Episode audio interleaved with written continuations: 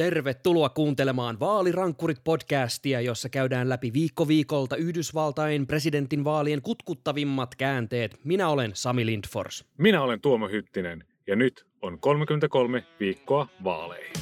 My democratic socialism says healthcare is a I human stand right. before you to officially launch my campaign for a second term as President of the United That's my States. plan, and that is why I'm going to win. I will be standing there not afraid to talk about a different way to answer the call of faith. Nyt eletäänkin jänniä hetkiä tätä podcast-jaksoa äänittäessä, nimittäin A, emme ole samassa fyysisessä tilassa, tilassa, vaan olemme tämmöisen etäyhteyden päässä, ja myös samaan aikaan nyt kun me tätä podcastia äänitetään, niin Bernie Sanders pitää tiedotustilaisuutta jatkostaan tässä presidentinvaaliskabassa, ja olettaen, että joutuu vähän kommentoimaan tuota eilistä, kun eilen nimittäin ään- äänestettiin jälleen kuudessa osavaltiossa, ja se ei nyt mennyt ihan Berniellä putkeen tuo eilinen. Tuomo, ootko sä ehtinyt seurata mua paremmin tuota, että mitäs tuo Sanders tuossa nyt hetki sitten on tiedottanut? Nimittäin mä jouduin säätämään vähän tämän mun FaceTime ja kaiken muunkin kanssa tässä samalla. Joo, eli tota, Bernie Sanders pitää parhaillaan lehdistötilaisuutta Vermontissa ja kertoo tästä hänen kampanjansa tilanteesta, mutta luotettavat amerikkalaiset lehdet, kuten The New York Times ja Washington Post, kertoo, että Bernie Sanders jatkaa kampanjaansa, vaikka hän sai aika pahasti köniinsä sekä supertiistaina että tässä, mikä tämä nyt olisi, minitiistai tässä, kun kuudessa osavaltiossa. Sellainen ja semi-ok tiistai. mä sanoin sitä kolmen M tiistaiksi, kun oli Michigan, Missouri ja Montana taisi olla tota, paikat, missä Mutta äänestettiin. nyt syrjitään mutta Washingtonia ja Dakota, ei unohdeta niitä. Ei unohdeta esim. niitä, mutta siis tämä on aika tärkeä viesti siitä, että, että vaikka Köniin tuli, niin sunnuntaina väitellään sitten Arizonassa, että tämä on äh, varsinkin demokraattipuolueen kannalta todella hyvä äh, merkki siitä, että, että Biden joutuu tosi testiin, vaikka siinä väittelyssä sinänsä ei niin kuin panoksia olisikaan.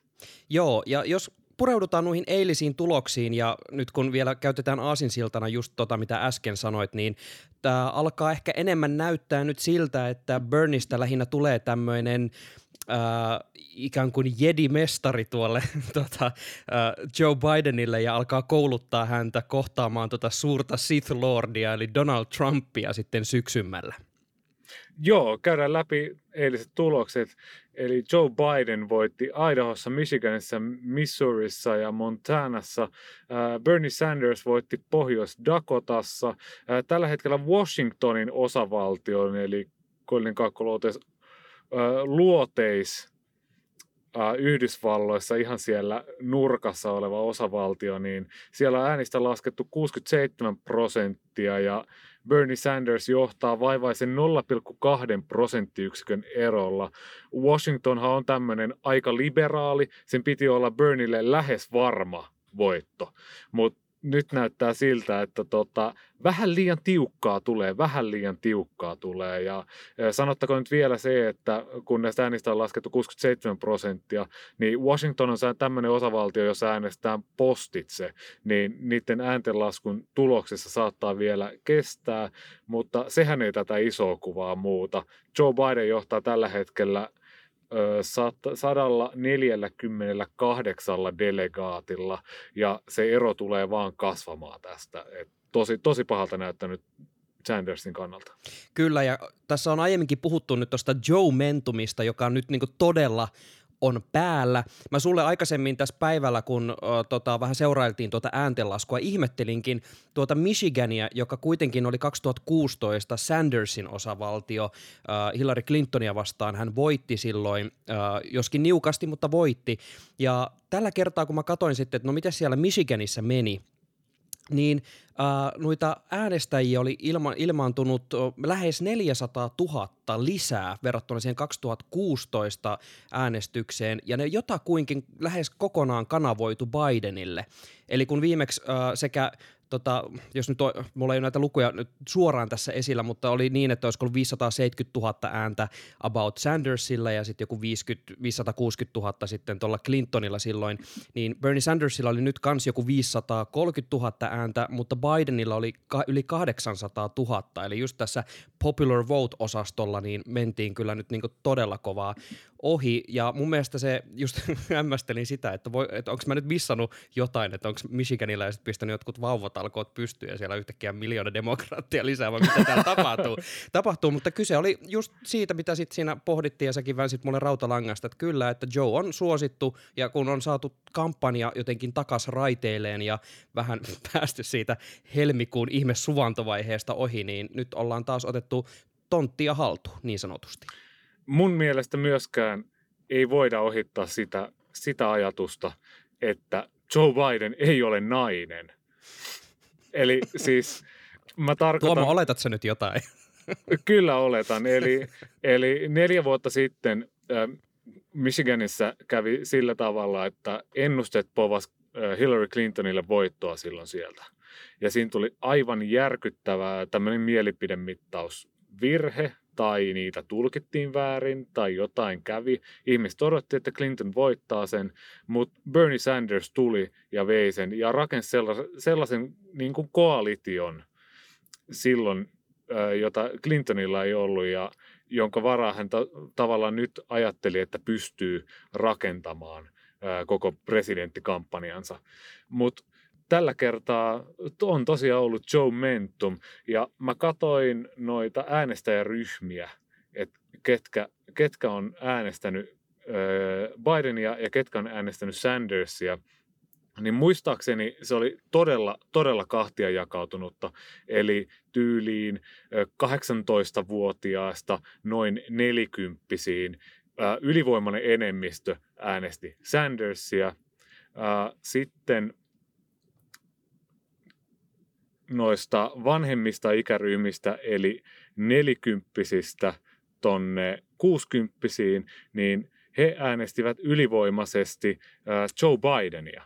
Ja Joe Biden, hän sai ikääntyneet, Joe Biden sai nimenomaan niin kuin ikääntyneet silloin uurnille tässä minitiistaissa tai kolmen tiistaissa, miten se nyt ottaa.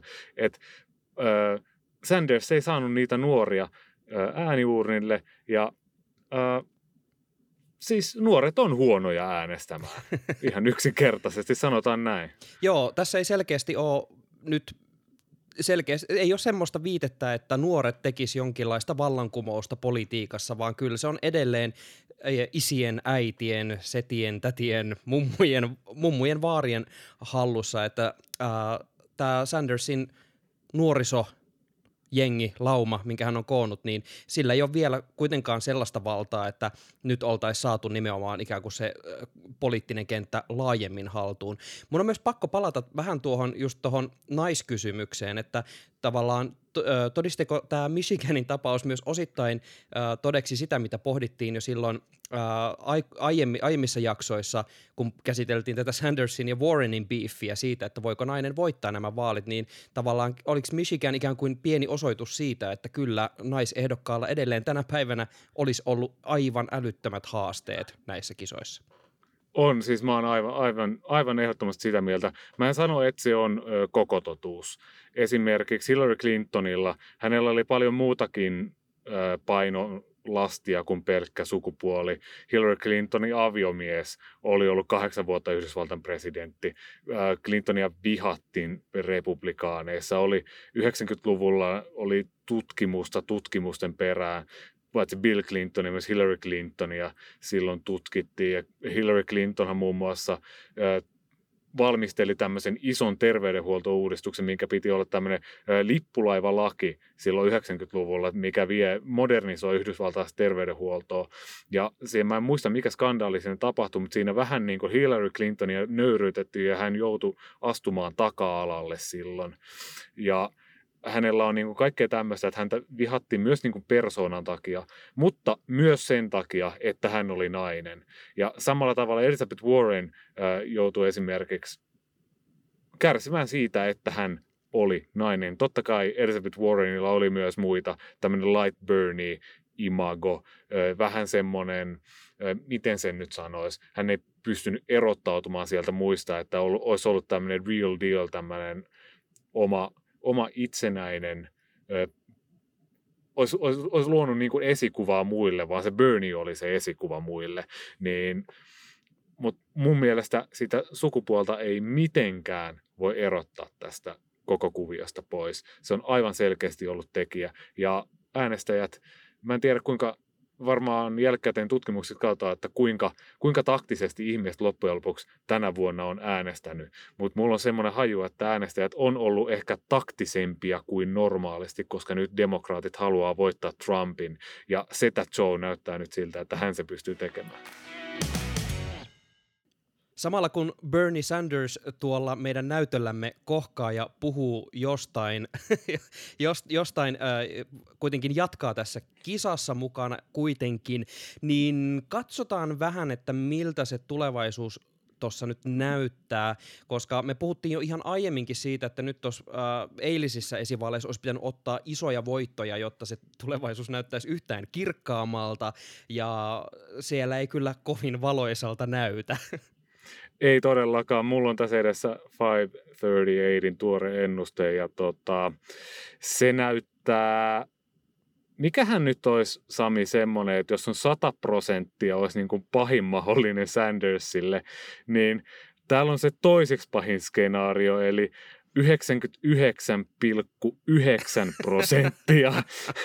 Eli 99 prosenttia on niin kuin Bidenin voiton todennäköisyys ja salaperäinen henkilö No One on 0,8 prosenttia kakkosena. Siis ja tämä on Bernie Sanders on... tässä. No One on tippunut yhtäkkiä pois näistä kisoista. Ja Bernie Sanders on vasta kolmantena 0,1 prosentin todennäköisyydellä delegaattien enemmistöön. Kyllähän tämä alkaa Sami olla tässä. Eli sä oot vähän niin kuin valmis laittamaan jossain määrin jo rahasi Bidenin, Bidenin pussi. No pidetään semmoinen pikku semmoinen koronavaraus tässä, josta voidaan puhua vielä myöhemmin, mutta jos nyt oletetaan, että vaalit menee niin kuin vaalit normaalisti menee. Ensi viikolla äänestetään muun muassa Floridassa, Illinoissa, Ohiossa – ja oli siellä joku neljäskin vielä, mutta pointti on se, että kaikki nämä osavaltiot on sellaisia, että Joe Bidenille povataan niistä voittoa. Joe Bidenille po- povataan murskavoittoa Floridasta, joka on kaikista suurin tämmöinen delegaatti aarearkku, mitä voi olla. Sitten kahden viikon päästä on Georgiassa, josta sieltäkin Bidenille ostaa, on, niin kuin odotetaan murskavoittoa. Et siellä saattaa, niin kuin, jos se ero on nyt 148 delegaattia, niin saattaa olla jotain pitkälti yli 300 huhtikuun puolella. Totta kai tässä välissä on sitten tota, lauantaina ennen Arizona vaariväittelyä käydään katsotaan, oliko se nyt Pohjois-Mariaanien tämmöinen tota, Mariaanit seitsemän, palaa. seitsemän delegaatin kilpailu, että et, et se saattaa ratkaista kaiken. Todennäköisesti ei, mutta siis jos vaalit nyt menee niin kuin vaalit normaalisti menee, niin Joe Biden, hänellä on niin ylivoimainen ö, johto tai semmoinen etulyöntiasema, että Sanders ei enää saa häntä kiinni. Sandersin olisi pitänyt voittaa nyt Washington ja Michigan vähintään. Tämän piti olla niin kuin hyvä päivä Sandersille tämän eilisen ja siitä tuli loppujen lopuksi aika huono. Sanders tosiaan jatkaa kisassa ja ensi sunnuntaina on jälleen vaaliväittelyä. Arizonassa pitäisi sitten ottaa yhteen ja tota, uh, voidaan puhua tuosta koronatilanteesta kans tässä, sillä tuonne uh, tuonne vaaliväittelyyn ei oteta siis nyt yleisöä, mutta se kuitenkin sitten äh, televisioidaan. Mutta tota, lähdetään ensin liikkeelle siitä, että äh, tuossa sä aiemmin vähän jo puhuitkin, puhuitkin että äh, tavallaan Bernie nyt jatkaa vaan lähinnä Bidenin haastamista ja ehkä tietynlaista preppaamista äh, sitä todellista koitosta kohtaan, mikä sitten koit- tulee, kun pitää Trumpin kanssa väitellä. Niin mikä, mikä, minkälainen tavallaan tämä tilanne nyt tällä hetkellä on? Mikä funktio sillä on, että Sanders vielä nyt kuitenkin tuommoisen tuloksen jälkeen tässä roikkuu ja on ärhäkkäänä ja haastaa? Vaikka Sanders sai nekkuun ihan huolella, niin kuin sanoit äsken, niin silti hänellä on ihan selkeä kannatus. Hänellä on koalitio, jonka hän on kiistatta rakentanut. Hän on rakentanut oikeasti siis liikkeen. Siihen ei kovin moni Amerikassa pysty. Ja sille liikkeelle on kannatusta demokraattipuolueen sisällä. Eli tässä on sellaisia tiettyjä linjaeroja, jotka, joita niin kuin Sandersin pitää saada puristettua Bidenista semmoisia vastauksia ulos. Ehkä Bidenin pitää tehdä jotain myönnytyksiä, että hän saa näitä Burnin kannattajia mukaansa sitten varsinaisissa vaaleissa ja kaikkea muuta tällaista. Että vuonna 2008, kun nähtiin semmoinen verinen taistelu Clintonin ja Barack Obaman välillä, niin silloin se esivaali kesti hyvin pitkään, silloin oli monta väittelyä, niin silloin Barack Obaman kampanja-ihmiset kiittivät jälkikäteen sitä pitkää esivaalia siitä, että se teki Barack Obamasta paremman ehdokkaan. Jos Bernie Sanders olisi nyt just ilmoittanut, että hän muuten jättää tämän homman leikin kesken, niin seuraava väittely olisi varmaan sitten ollut Trumpia vastaan joskus, olisiko muistaakseni syyskuulla olisi ensimmäinen vaaliväittely, nämä päivät on annettu jo, mutta se on tosi pitkä aika vaikka niin kuin Bernie Sanders jättäisi leikin kesken huhtikuussa, niin sekin on tosi pitkä aika Bidenille ilman väittelyä. Että se on aina ollut väittely, että on vähän Bidenin semmoinen heikko kohta, että hän on ollut vähän semmoinen low energy Joe ja vähän sekoilee sanoissaan tunnetusti. Nimenomaan, että et, et nyt pitää niin kuin saada sitä hyvää treeniä niin kuin sellaista live-lähetyksen treeniä, mitä normaalisti ei, koska kun Trumpin kanssa on väittely niin sieltä voi tulla ihan mitä vaan. Tässä on toisaalta myös Sandersilla aika hyvä paikka äh, tehdä sitä, mitä hän on oikeastaan aina tehnyt tuossa demokraattipuolueessa, eli ikään kuin äh, lyödä niitä omia kantojaan ja linjojaan siihen demokraattien politiikan valtavirtaan, koska nyt on tietyllä tapaa Bidenillakin jonkin asteista tarvetta myös ikään kuin yrittää kuroa tavallaan sitä äh, demokraattien sisälle syntynyttä railoa vähän ikään kuin yhtenäisemmäksi, niin nyt on ikään kuin helppoa sitten ikään kuin Sandersin tuoda pöytään jotain semmoisia ehdotuksia, mitä, millä sitten Bidenkin voi ikään kuin lähteä ratsastamaan, niin sitten Bernie voi vaikka vähän läpsytellä itseään siellä takana, että kyllähän me ollaan saatu paljon aikaa. Kyllä, kyllä. Ja kannattahan Sandersin pysyä mukana ihan vain sen takia, että koska meillä on tämä koronavirustilanne. Äh, siis mietin, mietin nyt, meillä on kohta 80 ukkeleita tuolla demokraattipuolueen esivaalissa ja pitäisi jonkinnäköistä kampanjaa käydä. Ja siis nämä kampanjatilaisuudethan on siinä mielessä niin tosi outoja, jos niin kuin miettii ihan tälle ihmiselämän kannalta, että siellä niin kuin kätellään, halataan, tapaillaan ihmisiä, pussaillaan vauvoja. siis nämä on tämmöisiä asioita, mihin normaali ihminen ei niin kuin arjessa tai oikeastaan missään muuallakaan koskaan joudu. Ja kun tiedetään, niin tämmöiset vanhat tyypit, joihin lasken muuten myös Trumpin, niin he ovat todella riskiryhmää tässä, niin kuin jos, jos he koronavirukseen sairastuvat. Niin tämä on, tämä on vähän tämmöinen koronajokerikortti, että Sandersin kannattaa pysyä ehkä vielä mukana tässä ihan vaan sen, senkin takia, että jos sattuu jotain, kukaan ei sitä toivo, ja tämä on ihan vakava asia, vaikka tuossa vähän tuommoista vanhaukkoläppää heitettiinkin, mutta saattaa todella muuttaa sitä, että miten kampanjaa ja kampanjoita käydään. Kyllä, ja sitten hän koskettaa myös siis Donald Trumpia tällä hetkellä erittäin paljon. siellähän on hallinnossa todettu koronatartuntoja ja on ihan siis suuri riski, että Trumpkin olisi altistunut ehkä koronavirukselle. Hän ei tosin ole kai vielä myöntynyt käymään testeissä eikä ole mitään siis oireita ilmennyt ja se on ehkä ihan hyväkin, hyväkin kyllä, mutta siis tavallaan tämä tilanne jossain määrin on jo päällä, joten onhan tuo aika semmoinen niin groteski jokerikortti katsoa, että mitä jos sieltä niin puskeekin pientä lenssua päälle, eikä vaan siis ihan ja nää, pientä. Ja nämä poliittiset vaikutukset, nehän on tosi suuret. Me ei edes tiedetä vielä tässä vaiheessa loppujen lopuksi, että miten tässä ä, tulee käymään. Ä, nyt on tullut tosi, tosi paljon tosi kovaa arvostelua, varsinkin tämmöistä liberaalilehdistöltä, medialta, ä, entisiltä Obaman hallinnon asiantuntijoilta, ehkä terveysviranomaisiltakin siitä, että Valkoinen talo on tosi huonosti vastannut tähän koronavirusasiaan. Ja muistetaan sanoisin, joku hurrikaani, se oli, olisiko ollut hurrikaani Katriina, johon George W. Bush vastasi todella huonosti ja hänen suosionsa romahti, niin saa nähdä, että miten tämä löysä vastaus tähän koronavirustilanteeseen vaikuttaa nyt Trumpin kannatuslukuihin. Totta kai hän sieltä jotain avustuspaketteja on lähettämässä totta kai finanssimaailmaan, mutta sitten tämmöistä ihan niin kuin täyttä kommunismia sellaisessa amerikkalaisessa mittakaavassa, eli palkallista sairauslomaa oltaisiin tuomassa uh, ihmisille. Uh, uh. Ja ilmaisia testauksia sellaiselle tota, työssä käyville porukaille, joilla on sairausvakuutus. Totta kai Amerikassa on 20 miljoonaa ihmistä, joilla ei ole sairausvakuutusta, plus 10 miljoonaa ö, ihmistä, jotka on, ö, miten se sanoisi, laittomasti maassa. Et niin kun, jos vaikka siihen suureen enemmistöön sitten annettaisiin tällaisia helpotuksia, niin kyllä se tauti tulee joka tapauksessa siellä leviämään, koska ei ole tällaista Bernie Sandersin vaatimaa suomalaista terveydenhuoltojärjestelmää siellä. Nyt on vuorossa suosittu, suosittu, yleisön rakastama. Kaiken takana on twiittiosio. Tänään ö, meillä on Max Berger-nimisen hahmon twiitti. Hän on tällainen Justice Dems-tyypiksi itseään tuolla Twitterissä tituleeraa. Se ehkä kertoo jotain ja hänellä on oma ajatus tällaisesta Pete Buttigiegista, joka jättäytyy tuossa juuri ennen supertiistaita pois.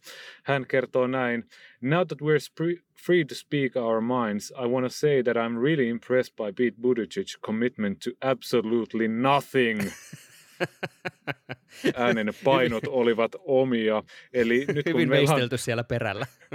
nyt kun meillä on vapaus puhua mitä vain, haluan sanoa, että olen todella vaikuttunut siitä, kuinka Pete Buttigieg ei oikeastaan sitoutunut mihinkään. Sami, oliko tämä sun vaikutelma myös tästä Kuopion kokoisin kaupungin pormestarista, joka tuli ja loi itse ihan ok kannatuksen.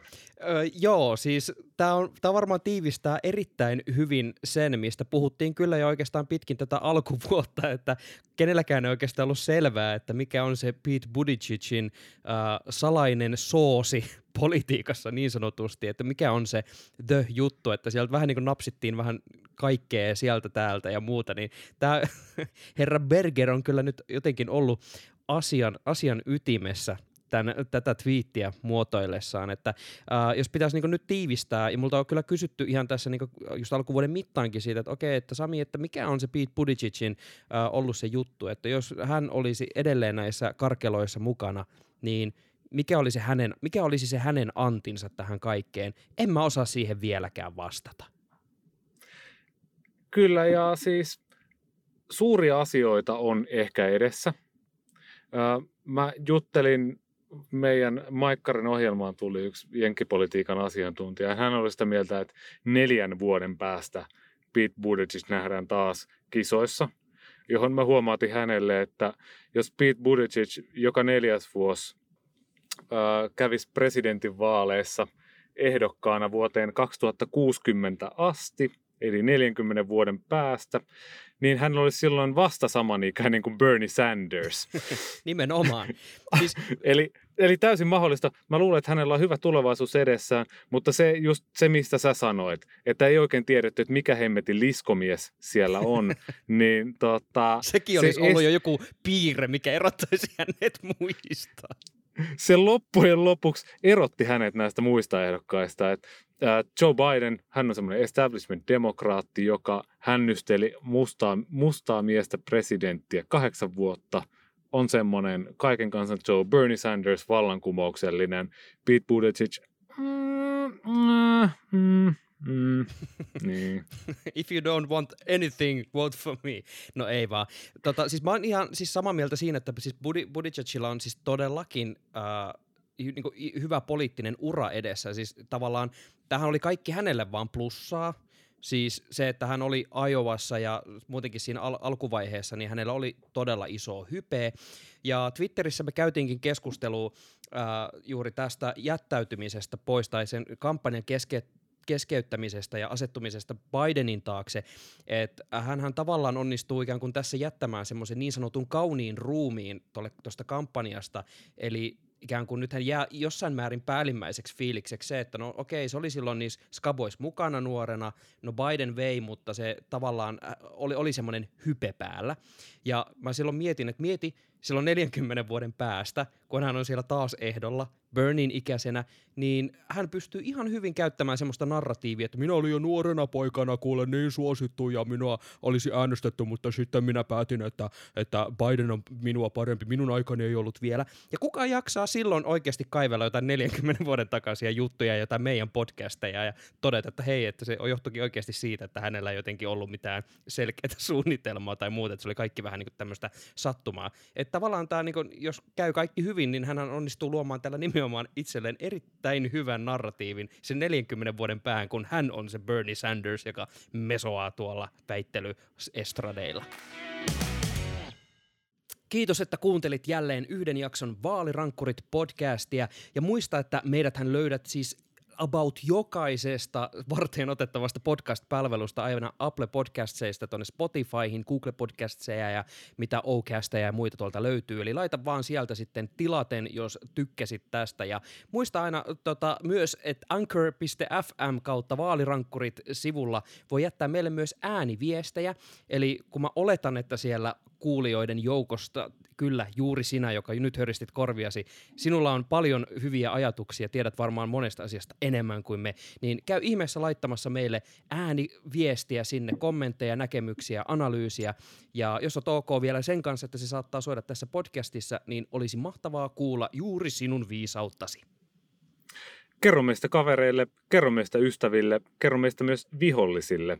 Ja ensi viikolla me yritetään saada jakso aikaan. Meikäläinen lähtee silloin paikan päälle California USAhin keskelle OG. korona, korona hotspot-meininkejä, mutta tota, äänestyslaitteet otetaan mukaan, kaataan miten se toimii ja jonkinlaista heittoa saattaa tulla julkaisuajankohdassa, mutta jakso joka tapauksessa hyvä kuulija se on tulossa.